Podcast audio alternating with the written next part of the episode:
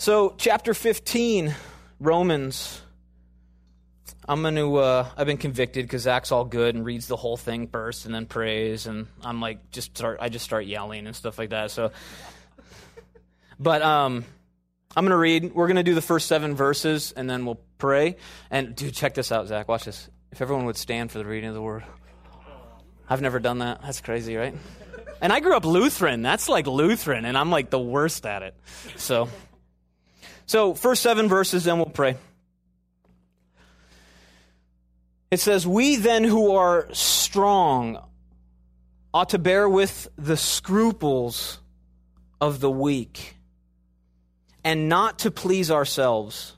Let each of us please his neighbor for his good, leading to edification. For even Christ did not please himself, but as it is written, the reproaches of those who reproached you fell on me. For whatever things were written before were written for our learning, that we through the patience and comfort of the Scriptures might have hope. Now may the God of patience and comfort grant you to be like-minded toward one another according to Christ Jesus, that you may with one mind and one mouth glorify the God and Father of our Lord Jesus Christ. Therefore, receive one another, just as Christ also received us." And I love this part. "To the glory of God." Let's pray.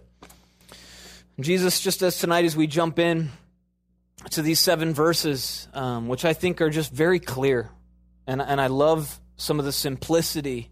We're begged other places in the Bible not to stray from the simplicity that is in you. And so I just pray that the clear message, the clear simplicity of tonight would be of profound impact in our lives. That we wouldn't always be looking for the big, massive, theological, doctrinal understandings, but that we would actually grapple with the very real, very practical, very Monday morning application of the Scripture. And so just as Paul wraps up these 7 verses, as I'll be concluding tonight as well, but not to our own glory, that none of this would be about behavior modification, that this would be about Spirit-driven sanctification, that we would not do things for the sake of ourselves or even for the sake of other people necessarily, but that ultimately, primarily, essentially, we would be living a life worthy of reflecting you for your glory. And so would you just set that calibration in our heart tonight? You love your people. I ask that you would enable me to teach, enable all of us to learn as we hear from your word. We thank you for this passage. Thank you for Paul's diligence to write this letter amid turmoil and tribulation as he loves on this church. And so I just pray, Holy Spirit, that you would now love on your church, not for our glory, but for yours. In Jesus' name, amen. Have a seat. Tonight might be short. We'll see. Short for me is like an hour, but we'll see, okay? Might be shorter. I might shock you and then force you to like hang out afterwards and actually talk to people. So, which some of you are just freaked out about. You're like, I'm not coming back to this church if I have to talk to other people, right? But as we've been seeing, even if you look back farther into the study, we know that Paul spent a lot of time explaining God's relationship to Israel.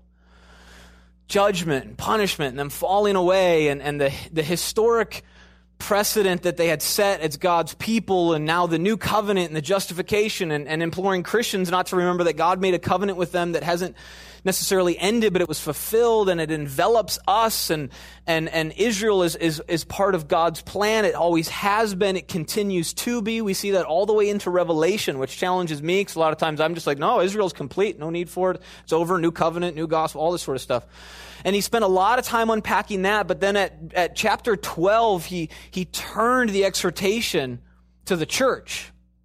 And so we're coming sort of to the tail end of those chapters. Basically, 12 through 15, I'd say, are really directed at the church in Rome, just as the Holy Spirit can use these portions to speak to the church today in 2016. He used Paul, because remember, the Bible was authored by the Holy Spirit. It was simply penned by man. People say it all the time. Who do you believe wrote the Bible? Well, God authored the Bible and men penned it. And so God used Paul to write this letter to the church at Rome, but he still uses it today via the Holy Spirit to impress upon us the truths that he wants us to wrestle with. And as I prayed, I'm very serious that this is very clear. And I hope tonight is just shockingly simple to a certain extent.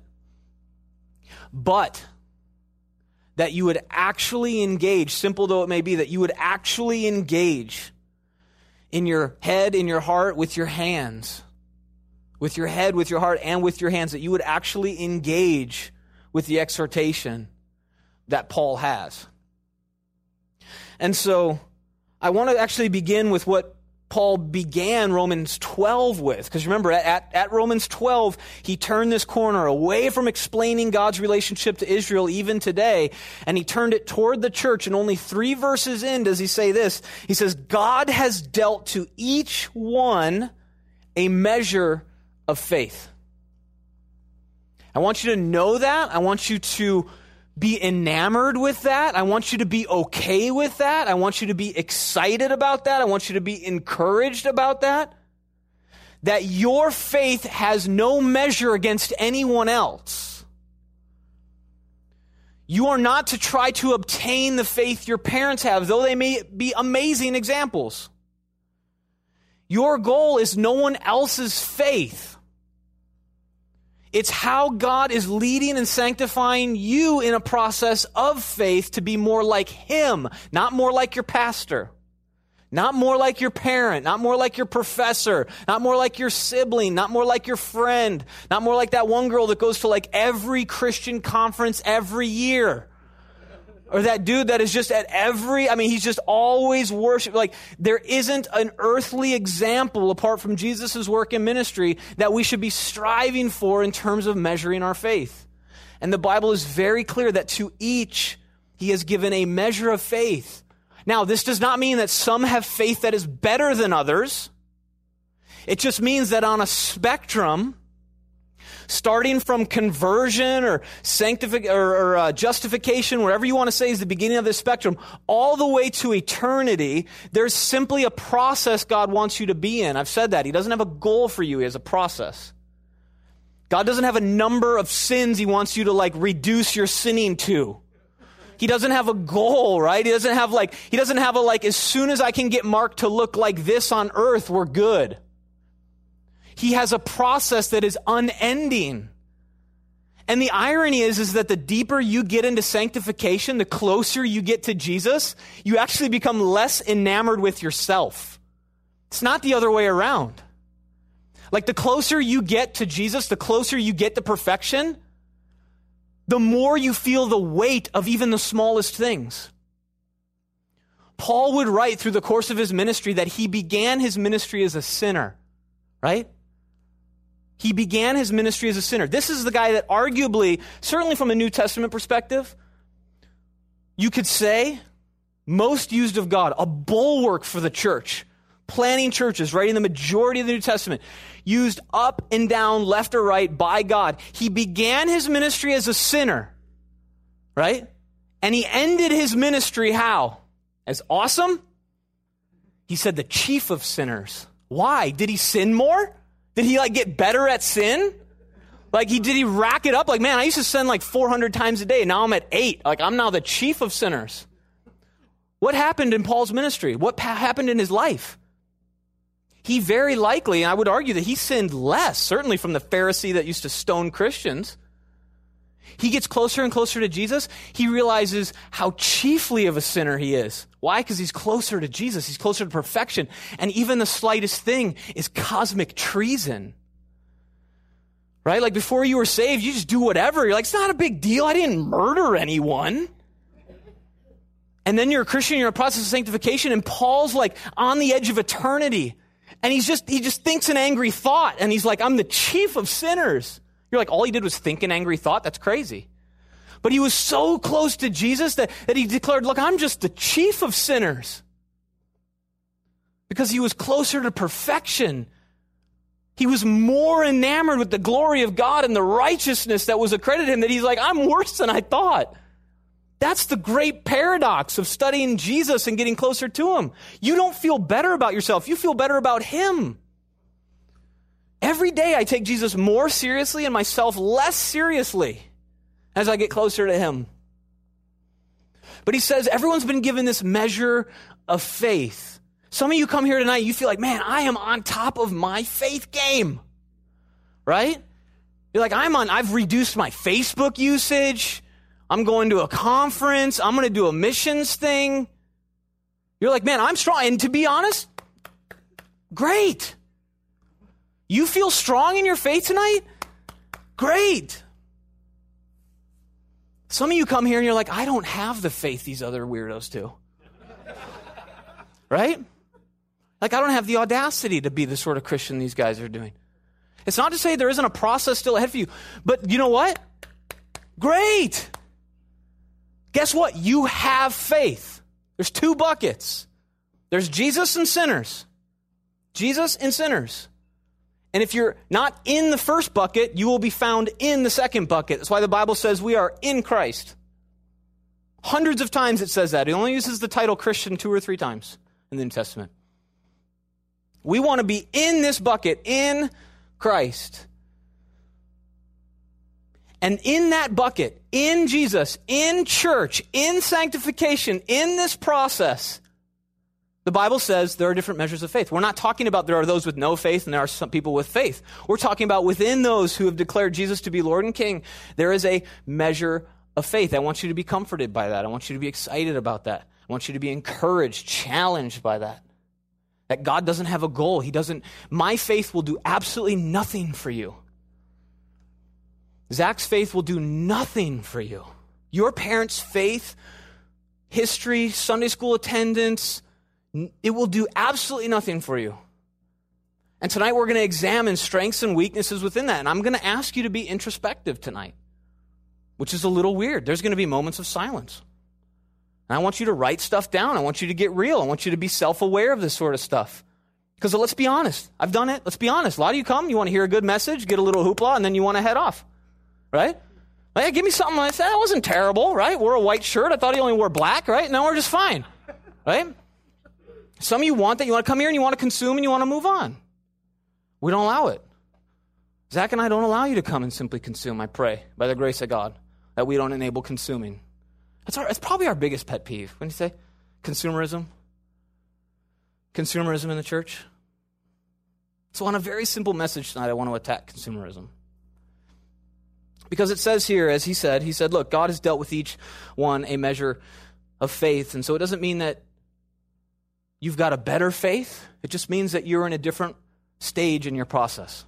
You're in a different maturity level, if you will, right? Look, I'm in a quad with Pastor Brett. Are you kidding me? You're like, oh, maybe Mark has it really all together. And then I sit with Brett, I'm like,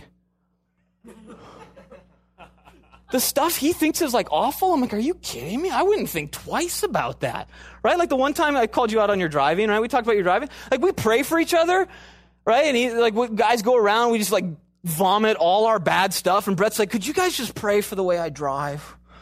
And he's like, I get angry. I'm like, are you kidding me? Like, but I honestly, but like he is way deeper in sanctification than me. Like he knows his heart before Jesus. And when he's driving, it's like even a bigger sin than when I'm just like, creating chaos with my sin. And he's like, just in my heart, when someone cuts me, I'm like, you think that's crazy?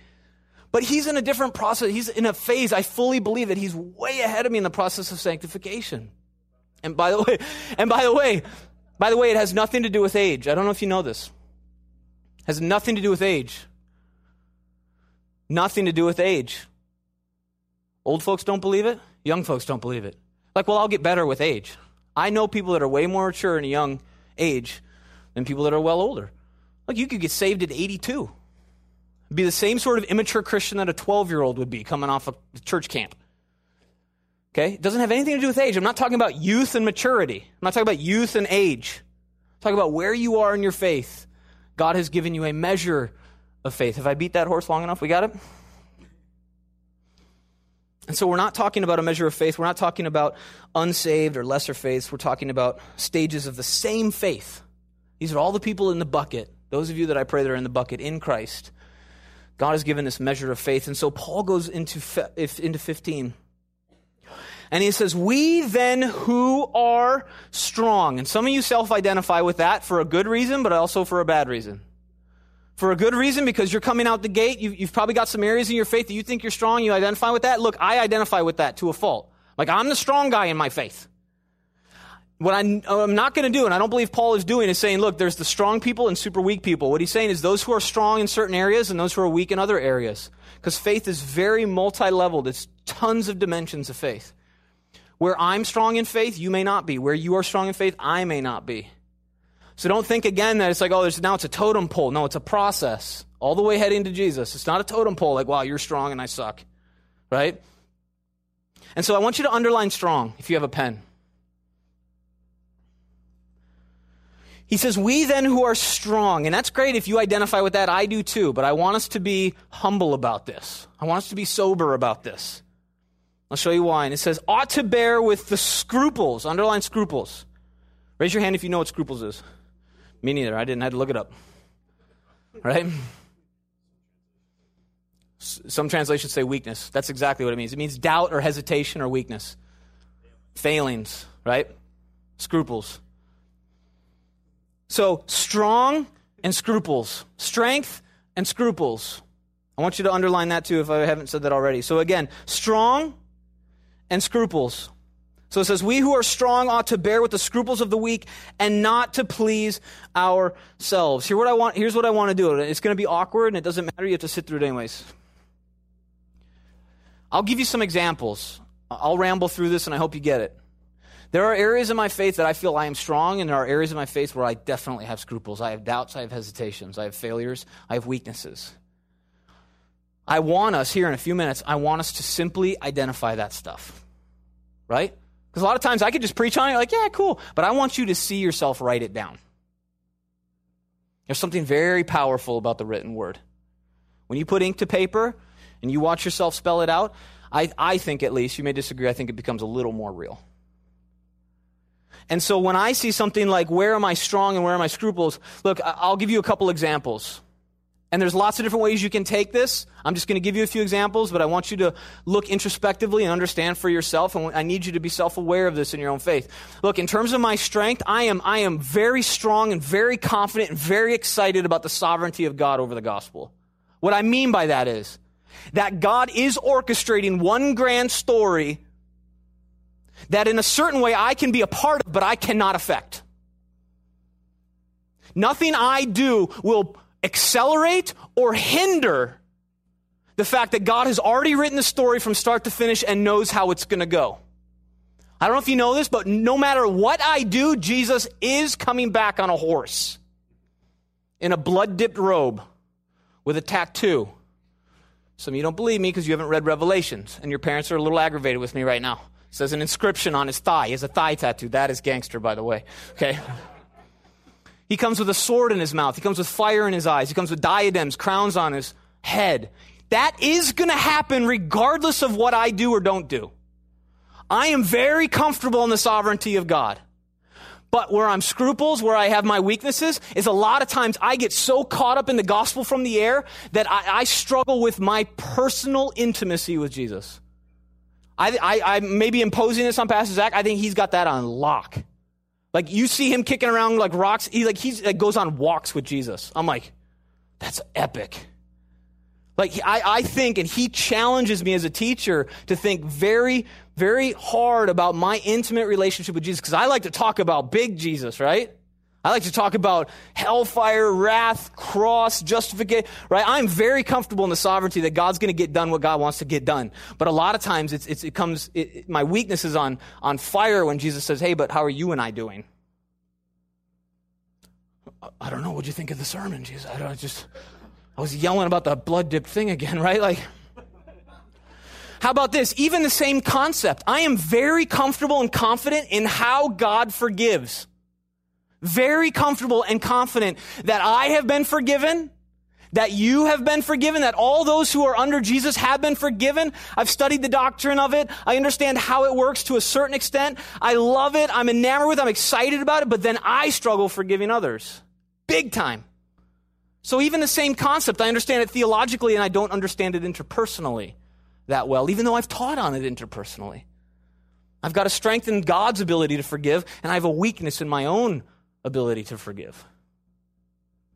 Or how about grace? I'm very strong and confident in grace.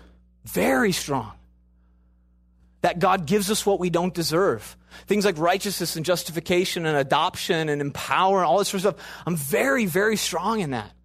But I'm weak in giving it out. I'm a business guy by trade. I'm an entrepreneur. I like the market, and the market's brutal. Market doesn't care.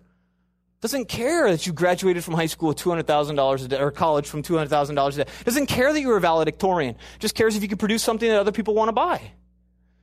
It doesn't care. It's just ruthless. It's beautifully ruthless, in my opinion, as a business guy, right? But I want a meritocracy. I want everyone awarded based off their ability, right? As a business guy, if your product sucks, I'm not going to buy it. No one should. It's terrible. I'll write a blog about how bad it is. I don't want to give people stuff they don't deserve. I want people to be hooking and jabbing based on what they produce that they deserve. So I struggle even in my professional career. Though I'm so stoked on theological grace, I'm not that good with practical grace. And so what I want us to do is just a couple examples. Whether it's forgiveness, whether it's righteousness, whether it's love, whether it's care, whether it's patience, whether it's comfort, whether it's just simply your relationship with God, whether it's your relationship with other Christians. I want us to spend maybe 2 minutes. 2 minutes. And in your Bible, write it down. In your phone, write it down. 2 words, strength and scruple. And then I want you to just list, where would you say you're strong? Look, and if you've got 2 or 3 right off the bat, great. But I would dare you to find 2 or 3 that you're weak on too. Don't be like, man, I got this whole list for strength and I got like one thing I'm working on. Don't try that. I may not see it, but Jesus does, right? So I'm going to shut up here in about 2 seconds. I want you to write down those 2 things.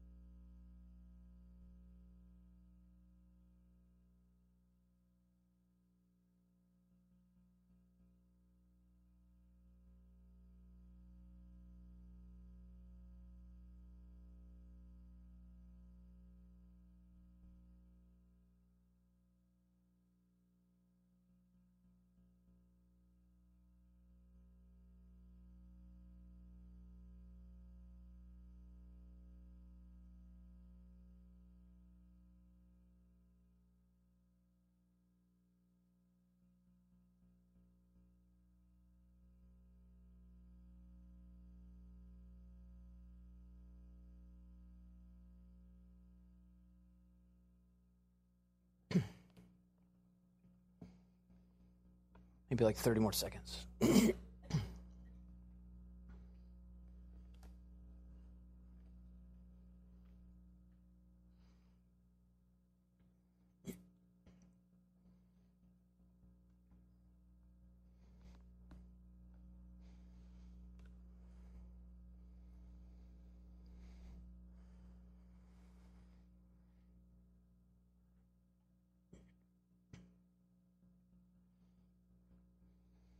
How are we doing? Anyone begging for more time? A little more time? Anyone?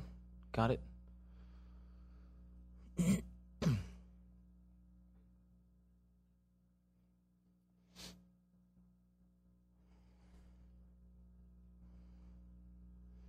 So my goal with this is twofold.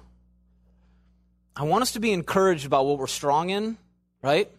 But I want us to be vulnerable with that which we're weak in. I want us to be vulnerable. Not everyone gets to come up here like Zach and I do and just throw up our weaknesses and throw up our strengths, right? I want you to see it on paper. I want you to be excited about the things that God has given you strength in. Excited about that stuff. We tend to focus on that. It's human nature. We focus on that. Look, play to my strengths, right? No one teaches you, like, hey, play to your weaknesses. Like, go gangbusters on that stuff.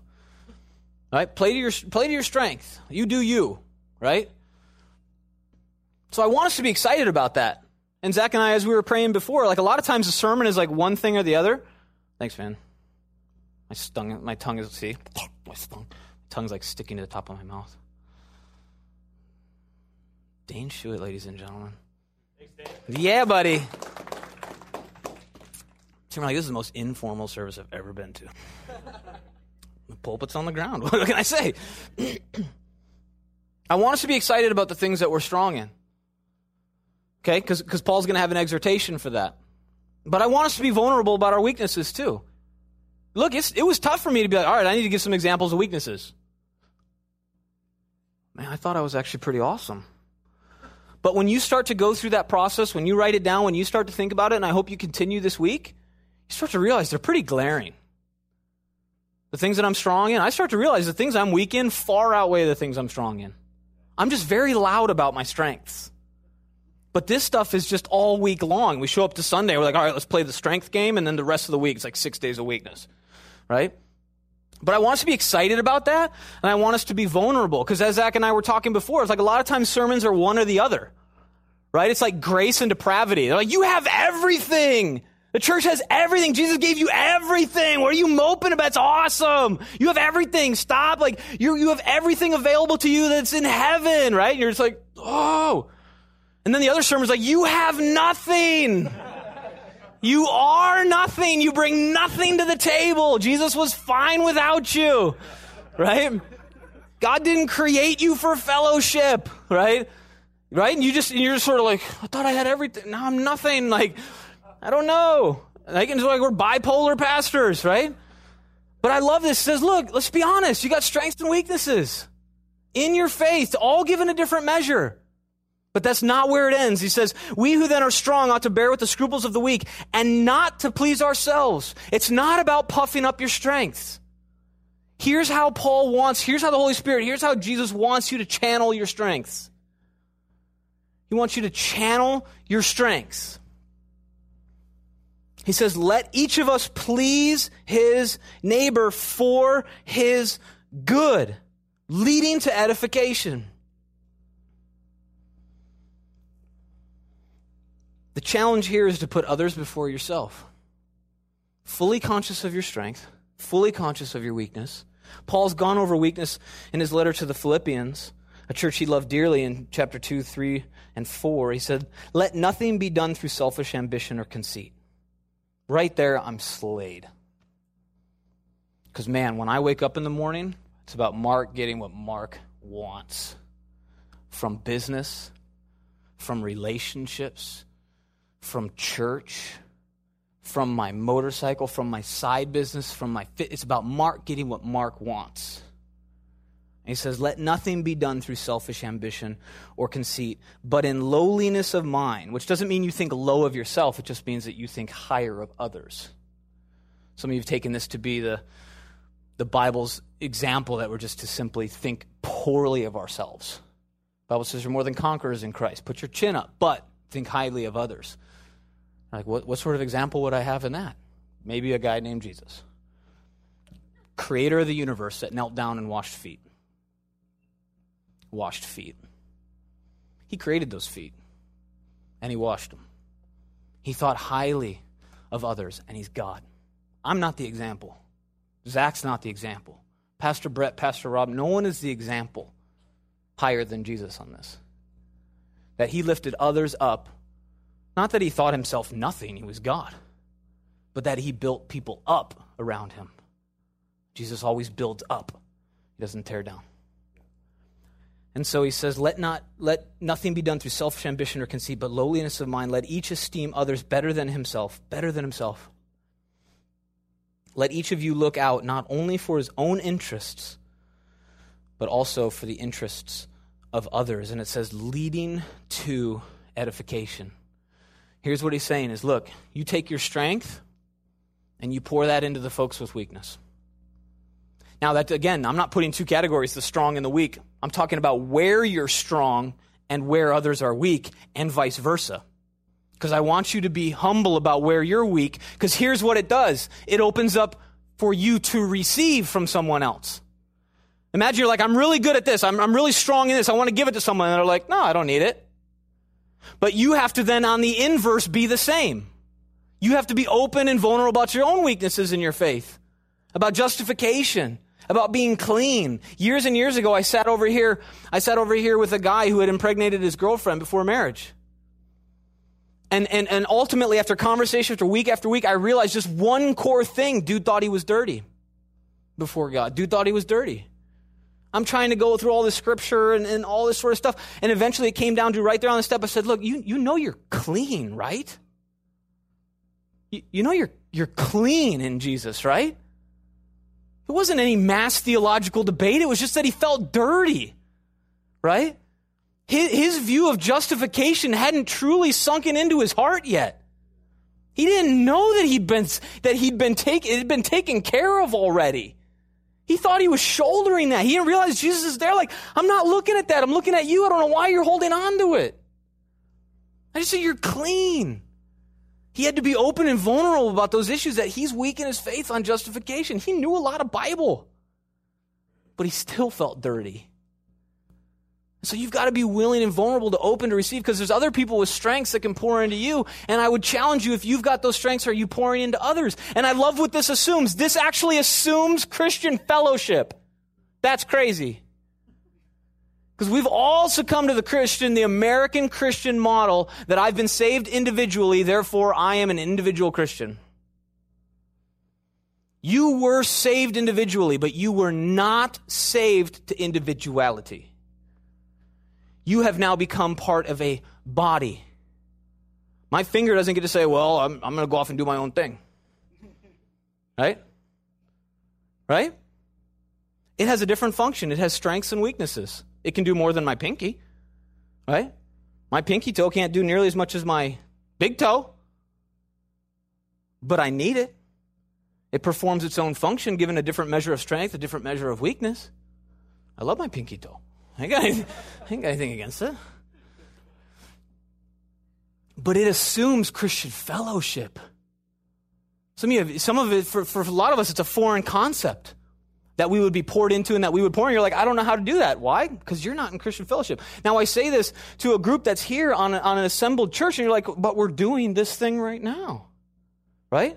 This is great. This is ordained. This is asked of by the church, but this is not all that the church is. This is not all that the church is. Are you in intimate fellowship with Christians?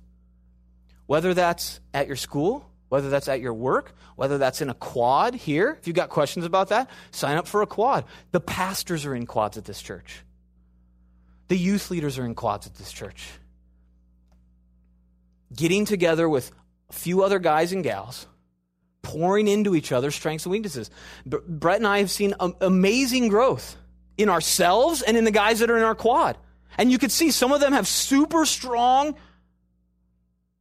aspects of their faith, right? And they got their weaknesses too. And by the grace of God, he'll start to work that out. And we all, rising tide lifts all boats. I'm pouring into Scott, and Scott's pouring into me, life experience. And Brett's pouring into Tom, and Tom's pouring back into Justin. And Justin's pouring out, and we're doing this.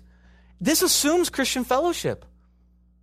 This is one form of feeding for the Christian, but this is not the extent of it. Me getting up here and railing at you is not the extent of Christian fellowship. And so are you in that? And here's my challenge for you. Whether you are in a systematic study, whether you're in some sort of small group, Bible study, quad, whatever it is, awesome, great, cool, I would dare you. And there's a guy I listen to for business. He's like my entrepreneurial kick in the pants. There's a guy by the name of Gary Vaynerchuk. Don't listen to his stuff, okay, right? He's irreverent. He cusses. He's not a Christian, but on the business side, he's absolutely brilliant. He's a futurist. He understands things. He sees things in the marketing sphere that are years ahead, light years ahead. He's been proven right time and time again. I listen to this guy, okay? I listened to this guy, and he's absolutely amazing. And he goes to these conferences, and I saw him speak live one time. And he goes, look, I just want three of you to do something today. Three. He's like, there's one of you that's going to actually do something. And he calls people out. I love it. And this isn't a secular world. I'm not trying to mimic that necessarily. But he knows just like a few people are actually going to do something about it. They're actually going to take it. So my challenge is to you, how many of you will actually take me up on this? 10 minutes. 10 minutes this week. That you would get together, phone, text. I prefer in person. In person, with another Christian friend, whether they're here tonight or not. Open this up. Talk about strength and scruples. And just simply see how you can pour into each other. I dare you. I dare you. Church in America, super easy. Super easy, church in America. Right? Like, we don't beg for this stuff. You get guys like David Platt that go over to China, sits down, is like, I'm going to do a Bible study with this underground church, goes in, starts teaching. They're like, can you teach all day? It's like, well, yeah. They're like, can you just start teaching the Bible? And he'll just be there for 2 days straight, teach the whole thing. They crave it. They crave Christian fellowship. In America, we're like, yeah, I got Sunday nights. I'm good. Got my worship tunes on the way to work. I'm fine. And there's people in other countries that just literally would give up so much to be able to meet with another Christian in public and pour into each other's lives. I dare you. I dare you. I challenge you to spend 10 minutes this week talking with another Christian about your strengths in your faith and your weaknesses. And it may not line up. They're like, oh my gosh, my strength is his weakness. I'm just blah, blah, right? But just talk about, I dare you. It's very simple. I told you at the beginning of the message, it's very simple. And I would challenge you to do that this week. Does that sound crazy? If it sounds crazy, come up and talk to me afterwards, right? We'll do it tonight. 10 minutes after, I'll do it with you.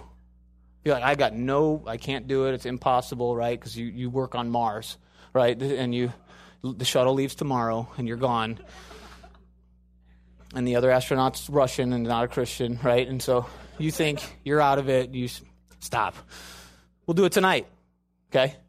But I would challenge you, spend 10 minutes mirroring, reflecting this truth, which is that our strengths should be poured into those who are weak, and vice versa, that where we're weak, we should receive that. Sound good? Cool. 2 people. Terrific. All right. Let each of us please his neighbor for his good, leading to edification. Edification, the building of the church. I love this. Your goal in the pouring into the other people is the edification of the church, the building up of the church. Why? Because Jesus came and edified and built up the church. It's one of the ways that we reflect what he did. Jesus builds his church. Jesus is the architect. He always has been. He always will be. Jesus, via the Holy Spirit, is building his church, and he simply asks us to do the same. Build up those around you. Know your strengths. Understand your weaknesses. Pour into others. Build them up where they are weak. Allow them to pour into you where you are weak. Because a rising tide in that manner reflects, the rising tide lifts all boats, and it reflects Jesus in the process. Look, regardless of what culture is doing, it doesn't mean we don't affect culture. The kingdom is always has been, is continually, and will always be on the rise. Jesus' kingdom is constantly, it always has, it still is, and it will forever be on the rise, regardless of the decline of the culture. Jesus' kingdom continues to rise. Some of you look at social constructs, you look at social parameters as an indication of what God's kingdom is doing. Stop. The church rises regardless of the culture. Why? Because the culture doesn't control the church. Jesus orchestrates it.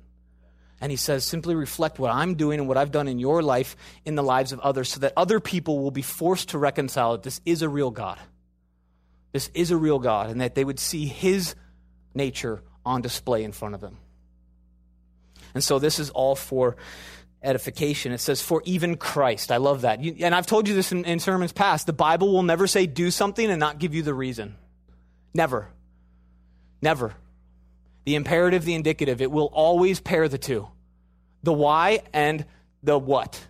Sometimes the what and then the why. Sometimes the why and then the what. But it will always give you the reason, and it will always lead back to Jesus. Find one where it doesn't. Bring it to me. Because notice it doesn't say, do as your pastor does. What's the example? for even Christ did not please himself. You're like, well, then why do I have to? This is just contrary to the... Yeah, but Jesus did it. And if you call yourself a Christian, a little Christ, it should be your primary purpose in life is to reflect to others what he's done for you. And so pour into people as Jesus poured into you.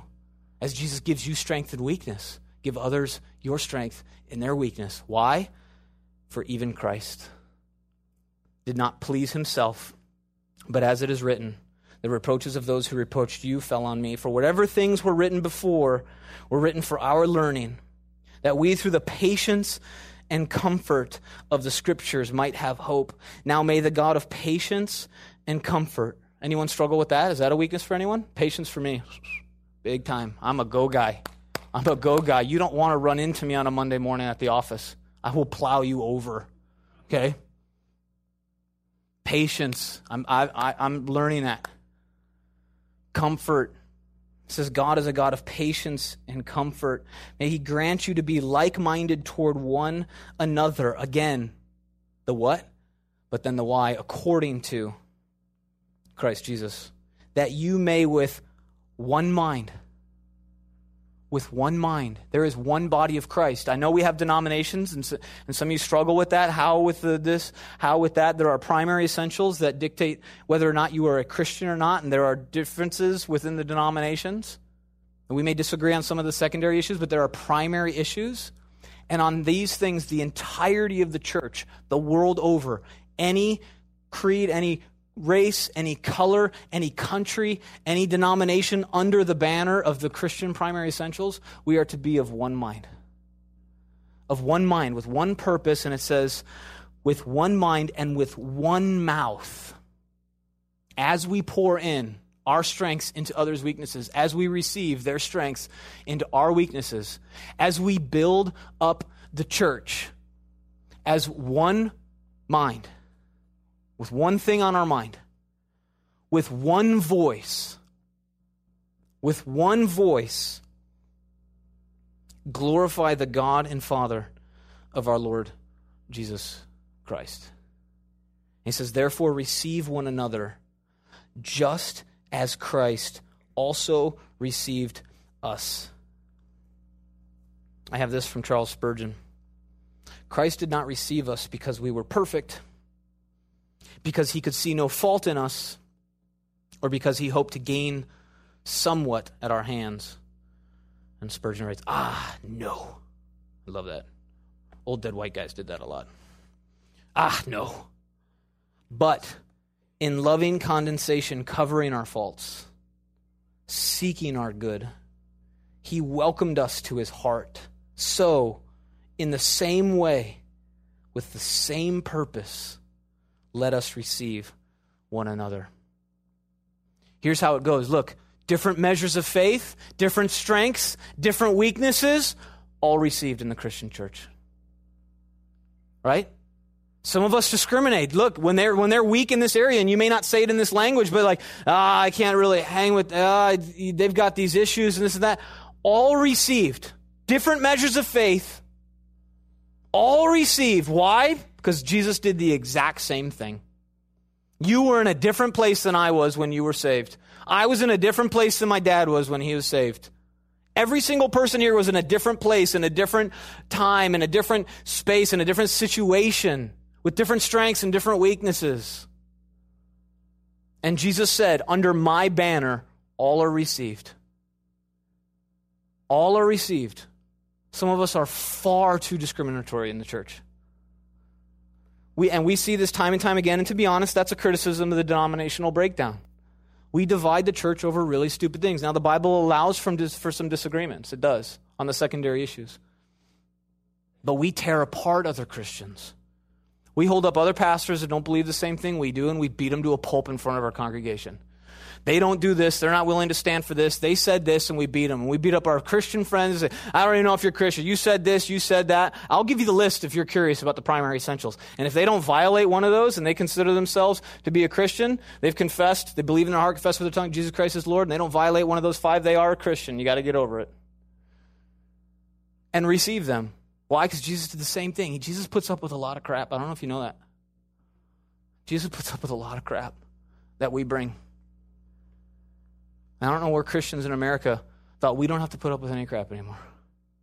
We're going to find our tight, rigid requirements for our conferences, for our churches, for our clubs, for our Sunday nights, for our Wednesdays. We're going to have a litmus test. It's crazy. It's crazy. He says, look, different measures of faith, different strengths, different weaknesses. Get excited about your strengths. Be humbled by your weaknesses. Pour into others. Receive the pouring from others, which assumes that you're in Christian community. Why? To build up the church. Why? Because Jesus built up the church. And then it says this, therefore receive one another just as Christ also received us to the glory of God. You're sitting in a church that would fly under a general banner of Protestantism. Everyone know that? Protestant theology. In the Reformation, way back in the day, there was a big divide between the Catholic Church and a couple squirrely folks by the name of like Luther and Calvin and Wesley and a couple other weird, crazy guys. And what they said is that the church at the time had drifted from some core biblical principles. And during the Reformation, I'll spare you the history lesson, but I'll tell you this, that came out of the Reformation is 5 pillars of Protestant theology. These are not the 5 essentials, okay? They're pretty darn close. They're pretty epic. 5 primary essentials, and they're Latin phrases which declare 5 things that in contradistinction to the church. So keep in mind, Luther never wanted to leave the church. He wanted reform from within it, but he was basically pushed. 5 things, okay? Sola Scriptura, Sola Gratia, Sola Fide, Solus Christus, Soli Deo Gloria. Sola Scriptura, by word alone. The Bible is not our only authority, but it is the highest authority. Sola Fide, it's by faith alone that we are saved. Sola Gratia, it's by grace alone that we are saved. Solus Christus, okay? It's Jesus alone that saves us. And the 5th one is Soli Deo Gloria, to the glory of God alone. To the glory of God alone. This is the thrust, and I've done a sermon on it before. If you take a look in the Bible, it's hard to grapple with sometimes, but Soli Deo Gloria answers virtually every why in the Bible. Why does God love me? Why? Because it most reflects his glory. That he would choose to love you is not because we're awesome. It's because it reflects the greatness of his glory. Why did God lead his people into the desert? Ultimately for his glory. Why did he bring them out of the desert? Ultimately for his glory. Why did Jesus have to die? Because ultimately that is what would bring him the highest glory. Why did God let Adam sin, Adam and Eve even sin? Why not just make them so that they wouldn't sin? Because ultimately this story, if Adam and Eve hadn't sinned, there would be no need for Jesus on the cross. And God knew in his foreknowledge that what would bring him the biggest, greatest, most epic glory is that he himself would be sacrificed on the cross. It's tough to grapple with, but the answer to virtually every why that we don't have a declared answer to is because God is first and foremost passionately, ferociously in pursuit of his own glory. And he says all of this, that I've given you strengths and weaknesses, that I've given you a measure of faith. Imagine if he just made someone just all strong. That would not reflect his glory. Why? Because they wouldn't need anything from anyone else. They wouldn't reflect that we rely on others in the Christian community. So some have strengths, some have weaknesses. We all have strengths, we all have weaknesses. We're called to pour into, we're called to be poured into, we're called to edify, to build up, to reflect Jesus. Why? All of this is not for you or me. Zach and I do not build this church. Pastor Rob and Pastor Brett do not build this church. Some of you put that on us. Well, they're the ones in charge of building the church. You're wrong. You're like, oh, we're in charge of building the church. No, Jesus is in charge of building the church. But what he offers you is the ability to be a part of what he's doing. It's daddy takes son to work day. It's mom and daughter at work day. I don't need my kid to perform my job, but I would love for him to be a part of it in some way. To get a heart for what I have a heart for. God doesn't need me to build his church. To be honest, he doesn't need us to build his church. He doesn't need anything from us, but he wants us. Huge difference. Why? Because ultimately, Christians pouring into other Christians, Christians receiving from other Christians, building up the church around us as the society crumbles, that leads ultimately to what?